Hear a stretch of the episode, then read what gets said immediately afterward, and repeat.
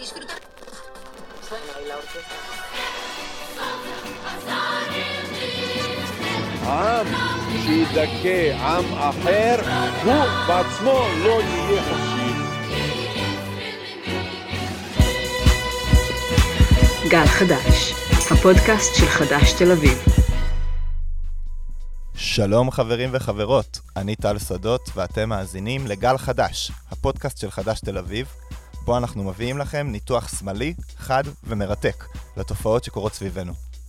אז רגע לפני שנתחיל, קצת פרוצדורה.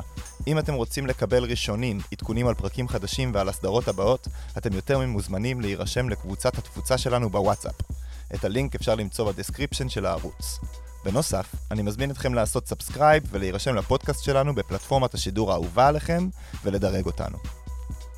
היום אנחנו מסכמים את הסדרה הראשונה שלנו, שעסקה בזוויות שונות של הקורונה כתופעה פוליטית. וחשבנו שהדרך הכי טובה לסכם אותה היא בשיחה על הביטוי המובהק ביותר לכך, הכנסת.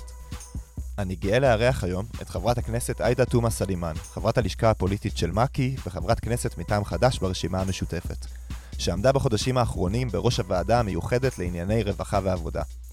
אני רוצה לשמוע ממנה קצת על איך זה נראה מהצד השני, איך נראים המאבקים בוועדות הכנסת, איך מתקבלות החלטות הממשלה, מה הצלחנו לעשות ומה עוד צריך לעשות. שלום לחברת הכנסת עאידה תומא סלימאן, תודה שהצטרפת אלינו היום. תודה. לקחת חלק מאוד פעיל סביב ההתמודדות של הממשלה עם אה, משבר הקורונה, ודיברנו פה בפרקים הקודמים עם כל מיני אנשים שהציגו זוויות שונות של ההתמודדות עם המשבר. הייתי שמח לשמוע ממך איך זה נראה מהצד שלך. אני חושבת שאחד הדברים המאוד בולטים בעשייה הפרלמנטרית אמור להיות את הבקרה על הביצועים של הממשלה ועל המדיניות של הממשלה באופן כללי. אנחנו נכנסנו למשבר הזה, משבר הקורונה, כאשר כבר שנה וחצי לא הייתה כנסת פעילה. ולא היה בקרה אמיתית על מה שקורה ומה שעושה הממשלה. נתניהו התרגל לזה שהוא מקבל את ההחלטות ואין אף אחד שלא מעביר ביקורת ולא מנסה לשאול את השאלות המהותיות. במקביל גם כן אנחנו צריכים לזכור שאנחנו כבר מתחילת השנה בלי תקציב מדינה מאושר. פקידים הבכירים של האוצר התרגלו לזה שאין להם ממש שר. שבודק מה הם עושים ואיך מקבלים את ההחלטות. השר כבר החליט מזמן שהוא פורש מהחיים הפוליטיים, אבל בעצם אלה שתי הדמויות העיקריות שניהלו את המשבר הזה, וראינו את זה בדיונים שהתקיימו אצלי בוועדה. נתקלתי פעם אחרי פעם באטימות מוחלטת מצד נערי האוצר, מצד פקידי האוצר, שלא רצו, הם מרגישים את עצמם מעל לכל. חייבים להבין שבעצם זה לא מקרי שיש את שני הראשים, כי אה, פקידי האוצר הם מבצעים גם כן את המדיניות הכלכלית של נתניהו. ראינו בהרבה מחאות ובהרבה ראיונות בתקשורת, שכל פעם הביאו את נציג האוצר לדבר, ודיברו על הכספים אה, שיועדו לעומת הכספים שהגיעו. אני מרגיש שקצת לא ברור איך יכול להיות שיוצאת אה, הוראה שיוקצבו 80 מיליארד שקל אה, מענקים לשוק בצד אחד, מצד שני האוצר מסרב להוציא אותם? זה לא עניין של מסרב, אני חושבת שזה תערובת של שני דברים. מצד אחד, כמה שבישראל אוהבים לבקר מדינות שיש בהן הרבה בירוקרטיה, אתה תופתע לגלות כמה בירוקרטיה האוצר יכול להערים על האזרח ועל המשרדים כדי לשלוט בעצם בכמות הכסף שאפשר להזרים לשטח. חוק משק המדינה שעבר ב-6 לאפריל בלילה ולא היה עובר בלעדינו כנציגי הרשימה המשותפת, שפעם ראשונה בהיסטוריה אנחנו החלטנו לתמוך דווקא בהצעת חוק יסוד משק המדינה, כי ידענו כמה יש צורך בציבור לתמיכה ולעזרה מצד המדינה לעבור את המשבר הזה. והחלטנו והצבענו 80 מיליארד שקל. 80 מיליארד שקל למערכת הבריאות, ואת השאר זה בין רשויות מקומיות, זה בין מענקים, זה בין... אתה יודע כמה הוצא עד היום? כמה? 20 מיליארד הוציאו מה-80 מיליארד, שבעצם האוצר, ברגע שהוא משאיר אותם אצלו, הוא גונב מאיתנו, מחברי הכנסת. מה זאת אומרת גונב? הוא גנב החלטה. אנחנו הצבענו כי רצינו שהכסף יוזרם לאזרחים. ההחלטה של הכנסת מופרת על ידי האוצר, והחלטה שגם באופן ספציפי היא כל כך קריטית. כאילו, הכסף הזה הוא חיוני למשק, זה, זה אפילו לא החלטה פוליטית במובן הזה, היא לא מחנאית. לא, היא, היא, היא מדינית. היא מדיניות כלכלית מאוד ברורה, שהיא לא רואה את האזרחים הקטנים. היא לא רואה את השכירים, היא לא רואה את בעלי העסקים הקטנים, היא משרתת את בעלי ההון, החברות הכי גדולות, האנשים שיש להם את הבעלות על שלושת רבעי הכלכלה במדינת ישראל. אבל מיליוני האזרחים ומיליון, כמיליון ומאתיים אלף מובטלים למשל, או שיצאו לחל"ת וצריכים לקבל את המשכורת שלהם, המדינה באה והחליטה שהיא נותנת להם מה? כ-60 אחוז מההכנסה הקודמת שלהם, וזה אמור להיות כאילו עושים טובה. כן, לאזרחים. והוציאו את הקצוות.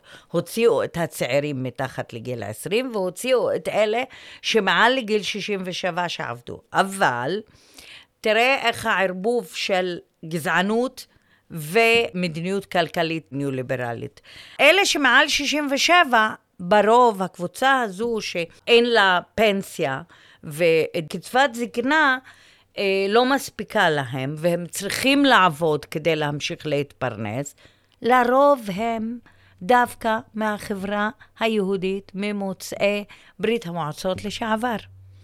ואז, הופה, תוך שבועיים קבוצות הלחץ מופעלות, ונותנים להם מענק, אבל קבוצת הצעירים שהם מתחת לגיל 20, שעובדים, החוק מוציא אותם מאלה שזוכים בדמי אבטלה, אפילו אם עבדו שלוש שנים ושילמו לביטוח הלאומי, אבל בגלל שהם צעירים ערבים, בגלל שאין להם קבוצות לחץ שמקושרים או לבעלי ההון או לבעלי השלטון, אז עד היום הזה הם לא מקבלים דמי אבטלה. אז אולי באמת בואו נדבר על uh, קבוצת הלחץ שבעצם שלנו, ושאת הנציגה שלה בכנסת, שהיא, uh, זה חדש והרשימה המשותפת בעצם, uh, אפשר להגיד קבוצת הלחץ של כל מי שאין לו את הגב הפוליטי. הקשרים. ואת הלובי החזק הזה.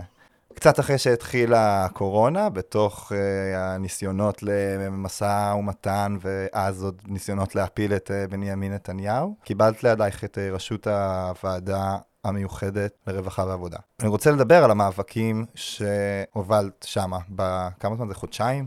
זה כמעט חודשיים, כן. כמעט חודשיים. כלומר, זה, זה מעט מאוד זמן, וקרה שם הרבה דברים. הייתי שמח אם תספרי קצת. ועדת עבודה ורווחה באופן כללי היא ועדה מאוד uh, חשובה, ולנו, במיוחד כקומוניסטים, היא ועדה מאוד חשובה, כי שמה קורים כל הדברים של חוקים שמגינים על העובדים ועל העובדות, אה, שמה אפשר לקדם רגולציה שקשורה בזכויות ולשמור עליהם.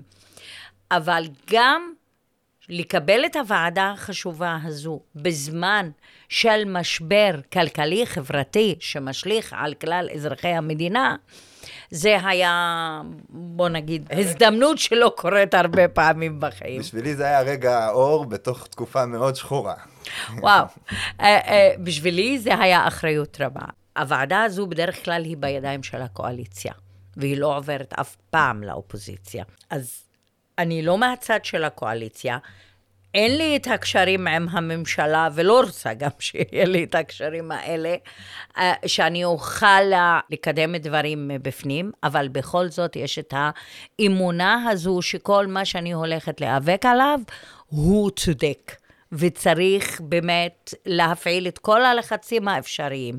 אחד המאבקים המאוד מאוד חשובים בעיניי אה, שהובלתי היה כל הנושא של אה, תשלומי שכר לצוות רפואי שנכנס לבידוד בגלל החשיפה לקורונה או לחולי קורונה.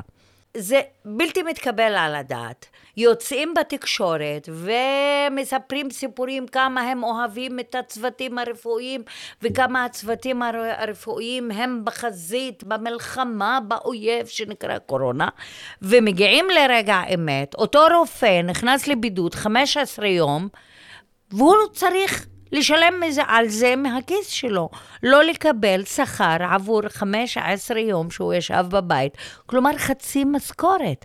הרופא או ה...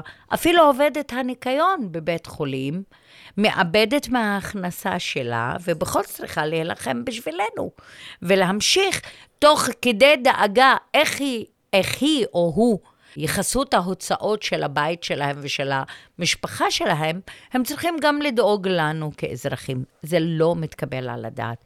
והיום אני יודעת שיש הצעה מונחת אצל הצוותים הרפואיים מהאוצר, שנשמר בה העיקרון שהם מקבלים 100% מהשכר שלהם, ושזה עבור כל הצוותים הרפואיים, כולל עובדי הניקיון ועובדי העזר בבתי חולים, וגם לכל הצוותים הרפואיים בקהילה.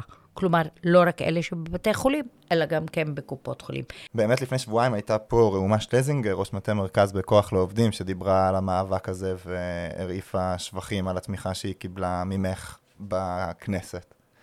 את האמת, הם אה, השותפים המובילים, הם אלה שאיגדו את המנהלות המשפחתונים וליוו אותם בכל המאבק הזה, ושמחתי להיות שותפה. זה לא ללכת על הקבוצות החזקות ולא ללכת על אלה שיש להם עסקים גדולים, וזה לא חברת אל על, שכולם רוצים לדבר עליה, אלא ללכת ל-3,700 נשים, וכולן באות ברקעים סוציו-אקונומיים קשים, והן מפרנסות יחידות בהרבה מהמקרים, והמדינה שגזלה מהם תנאי תעסוקה כל השנים, הם הוגדרו כעצמאיות, והן לא עצמאיות, ואז הן יצאו בלי דמי אבטלה, וגם בלי מענקים של עצמאים, כלומר בלי כלום. וזה אחד המאבקים שהיה לי הכבוד להיות חלק ממנו, כי זה הקבוצה שנחשבת הכי מוחלשת, שהיה לה את הכוח לעמוד על שלה, לצאת להפגין, לפתוח בשביתה, ולא להסכים ללחצים, לא של האוצר ולא של משרד העבודה ורווחה, ולהתעקש, וביחד באמת השגנו להם גם פיצוי, גם מענק. זה סיום ממש יפה לקדנציה הקצרה ב... כן. בוועדה. אז זה החודשיים האחרונים של המאבק, ואנחנו עומדים עכשיו בעצם בפני הקמת ממשלה גרנדיוזית. הוקמה, הוקמה. הוקמה ממשלה גרנדיוזית, ממשלת סיפוח שלא מתביישת להצהיר על זה. ממשלה שמצד אחד מלאה בשרים שהם אנשים שאולי אפילו חלקנו מחבבים, ועם זאת זה ממשלת סיפוח אה, קשה.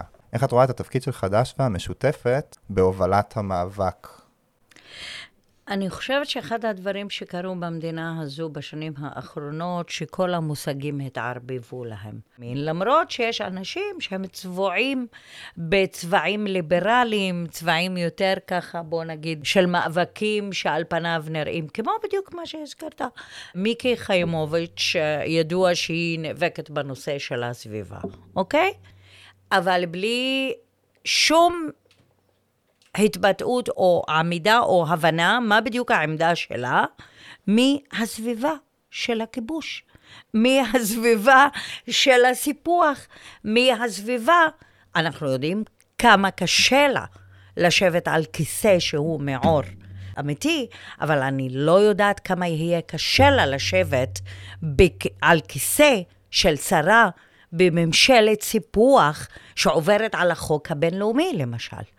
אז הערבוב הזה של עמדות גם מאוד כאילו נראות ליברליות ומצד שני מאוד ימניות יכולות להיות, או אפילו הם לא מחזיקים בדעות האלה, אבל עצם העובדה של זחילה כזו שראינו ונטישה של ציבור המצביעים שנתן אמון. והליכה לממשלה כזו אומרת דבר אחד ברור, יש אופוזיציה אחת בכנסת הזו. מדברים על, יש אופוזיציה אחת לוחמת שנקראת הרשימה המשותפת, והמשקל הגדול הוא להובלה של חד"ש בתוך הרשימה המשותפת. למה אני אומרת את זה? כי כשיבוא מחר עניין הסיפוח, אני רוצה לראות כל אלה שמדברים על הסכנות של הסיפוח, אפילו בתוך האופוזיציה, אני רוצה לראות איך הם יצביעו. כשיגיעו חוקים גזעניים שמפלים נגד האוכלוסייה הערבית, אני לא רוצה לשמוע שרוצים לשנות את חוק הלאום. זה מה שאמרו ביש עתיד. הם רוצים לשנות את חוק הלאום, אנחנו רוצים לבטל את חוק הלאום. כי חוק הלאום הוא לא רק מפלה נגדנו, נגד האוכלוסייה הערבית הפלסטינית בתוך מדינת ישראל, אלא הוא מבסס בצורה הפורמלית ביותר למדינת האפרטהייד, והוא מכין את הקרקע לסיפוח שכולנו נגדו. אז אנחנו כרשימה משותפת, ובעיקר כחד"ש, אנחנו חושבים שהאתגר העיקרי זה להוביל את המערכה נגד הסיפוח, שכנראה אוטוטו יגיע, ובגלל זה אנחנו מתכננים הפגנה די גדולה בשישי לחודש, שאני... השישי אה, ליוני. כן, השישי ליוני. בעיניי שתי דברים מהותיים שקורים עכשיו. אחד, יש לנו הרבה מחאות של, בוא נקרא לזה, תתי קבוצות מקצועיות.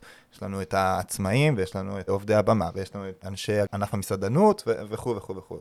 כל אחד מהם יוצא להפגנה, כי בסופו של דבר כולם לא קיבלו את הפיצוי הראוי. אז יש לנו תסיסה ציבורית שקצת להרבה מזכירה את הימים של המחאה החברתית ב-2011. והדבר השני הדרמטי שקרה הוא שאחרי שלוש מערכות בחירות מאוד אינטנסיביות, המשותפת הגדילה משמעותית את המצביעים היהודים שלה. הצלחנו להביא חצי מנדט מיהודים בבחירות האחרונות, שזה הישג אדיר. השאלה שלי, בעקבות שתי הדברים האלה, היא איך אנחנו בחד"ש, ברור שאנחנו מובילים את המאבק הפרלמנטרי. הוא נגד אה, נתניהו ונגד המדיניות שלו. את הדבר הזה, איך מקשרים למאבק בשטח, למאבקים בשטח. איך אנחנו מגיעים גם לקהלים החדשים שאנחנו רוצים להגיע אליהם. יש לנו הרי כמפלגה את הפתרונות להציע לכולם. אני חושבת שהדבר העיקרי והעקרוני שצריך לקחת אותו בחשבון, שאסור להבדיל את עצמנו מהמאבקים הקיימים בשטח. להפך, אנחנו צריכים להיות חלק מהמאבקים האלה, ולא ללכת רק על המאבקים, בוא נגיד, רק של האוכלוסייה הערבית. כמובן, זה, זה חשוב ביותר. האוכלוסייה הערבית הפלסטינית היא האוכלוסייה הכי מודרת והכי מורחקת אבל אנחנו גם נמצאים בתוך, העצ... אה, בינינו יש את העצמאים, ויש את האנשי תרבות, ויש שכירים, ויש ויש ויש. והם סובלים. אני חושבת שאנחנו, אנחנו, יש לנו את היכולת לעשות את החיבור הזה בין האוכלוסייה היהודית ולבין האוכלוסייה הערבית במאבק. אני חושבת שהדרך היחידה, ואני יודעת שיש הרבה אנשים שחושבים שהדרך היא דרך של חיבורים אלקטורליים. אני חושבת שהזמן עכשיו הוא של חיבורים מאבקיים, אם זה בנושאים החברתיים, כלכליים, שבוערים אצל כל האוכלוסיות, אם זה בנושא תחת הכותרת של דמוקרטיה, כי לנו יש ערך מוסף בלהיכנס למאבק הזה ולאתגר אותו. כי כל השיח שמתקיים היום הוא כאילו מדינת ישראל הייתה הכי דמוקרטית ועכשיו רק פוגעים בדמוקרטיה שלה, כאשר הפגיעה בדמוקרטיה, אני חושבת שמרגישים אותה כל כך חזק, כי אף אחד לא נלחם מקודם על דמוקרטיה מהותית אמיתית. אבל היום פוגעים לו בדמוקרטיה הפורמלית שמאוד התפארו בה שנים רבות, ועכשיו פוגעים בה, וזה חשוב לצאת להגן. על דמוקרטיה כזו. אבל הערך המוסף, אם אנחנו חלק מהמערכה הזו, זה לאתגר את השיח, ולשאול את השאלות הקשות, ולחפש את הדמוקרטיה המהותית, ולא לחזור למצב של לפני. אלא לבנות משהו חדש. ולכן אנחנו צריכים לפעול ולפעול בצורה רצינית. אני חושבת אם נהיה שותפים במאבקים האלה, ואם נביא את המסרים שלנו לתוך המאבקים האלה, במיוחד כאשר עכשיו יש רבים בין הכוחות הדמוקרטיים היהודים שהגדירו עצמם בכל מיני הגדרות, היום הם מחפשים בית פוליטי. ובית פוליטי זה לא רק רשימה לכנסת. בית פוליטי זה מקום שאפשר דרכו להרגיש חלק ממאבק וחלק מעשייה פוליטית. ואני חושבת שאנחנו יכולים לספק את זה. ראינו בבחירות האחרונות שהייתה הסתה אלימה ואינטנסיבית נגד המשותפת ונגד הנציגים של המשותפת. וראינו גם ש-95% מההצבעה של האזרחים הערבים הגיעה למשותפת, ולא הגיעו כמעט קולות למפלגות ימין. הסתה הפרועה של נתניהו, שהוא חשב שהיא תעזור לו בלפרק את הקשר בין הבוחרים לבין הרשימה המשותפת, אה, הפכה לבומרנג ובעצם ליכדה יותר ויותר את האוכלוסייה, כי הבינו את הסכנות הטמונות בשיח כל כך גזעני ומסית נגד האוכלוסייה הערבית. בזירה הפוליטית היהודית היו כמעט שתי מחנות.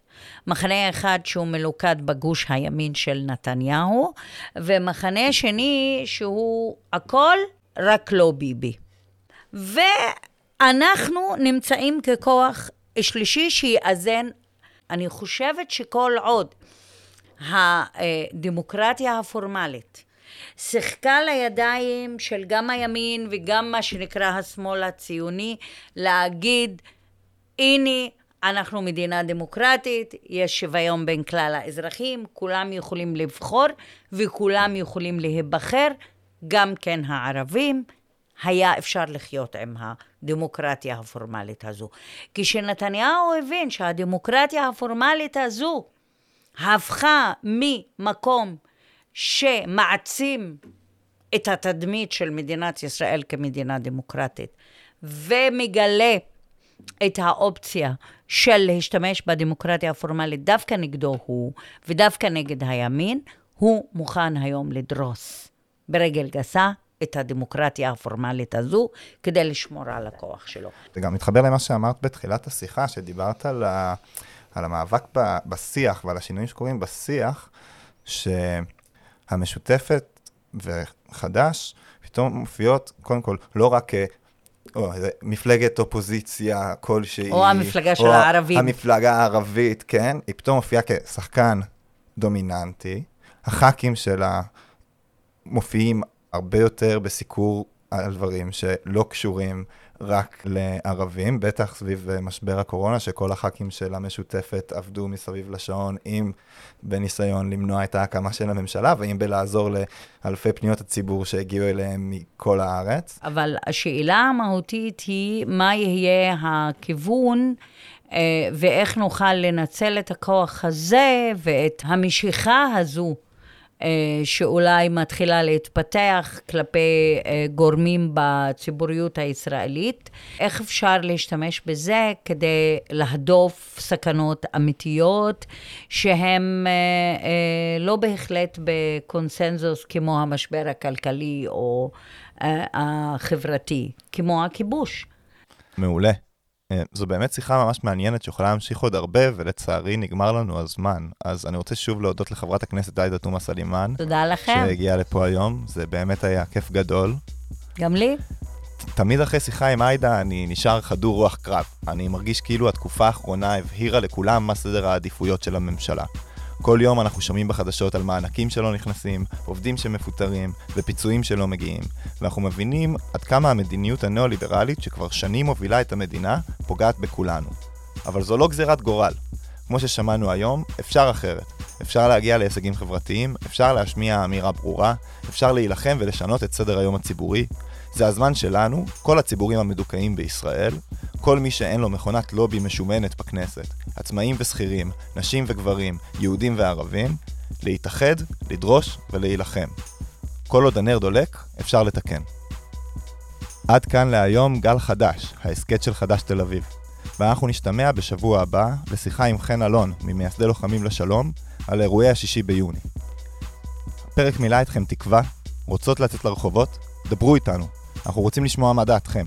יש לנו מייל שהולך ככה, גל, נקודה חדש, 2020, שטרודל gmail.com, זה gal.hadas h2020 שטרודל gmail.com אנחנו גם בכל הפלטפורמות והפייסבוקים, יש אותנו בספוטיפיי, ביוטיוב, בסאונד קלאוד. אם יש לכם הערות, הצעות, השגות או כל דבר בסגנון, נשמח לשמוע מכם. ואם אהבתם את מה ששמעתם, תפיצו את האהבה. זה גם המקום להודות לאמנון ברונפלד שערך את התחקיר לפרק, לגולי דולב השילוני על העריכה, לתומר שור על כתיבת המונולוגים, לצוות הפודקאסט ולכל סניף חדש תל אביב. שוב תודה רבה לחברת הכנסת עאידה תומא סלימאן שהייתה איתנו היום, אני טל שדות, ושיהיה לכולכם רק בריאות.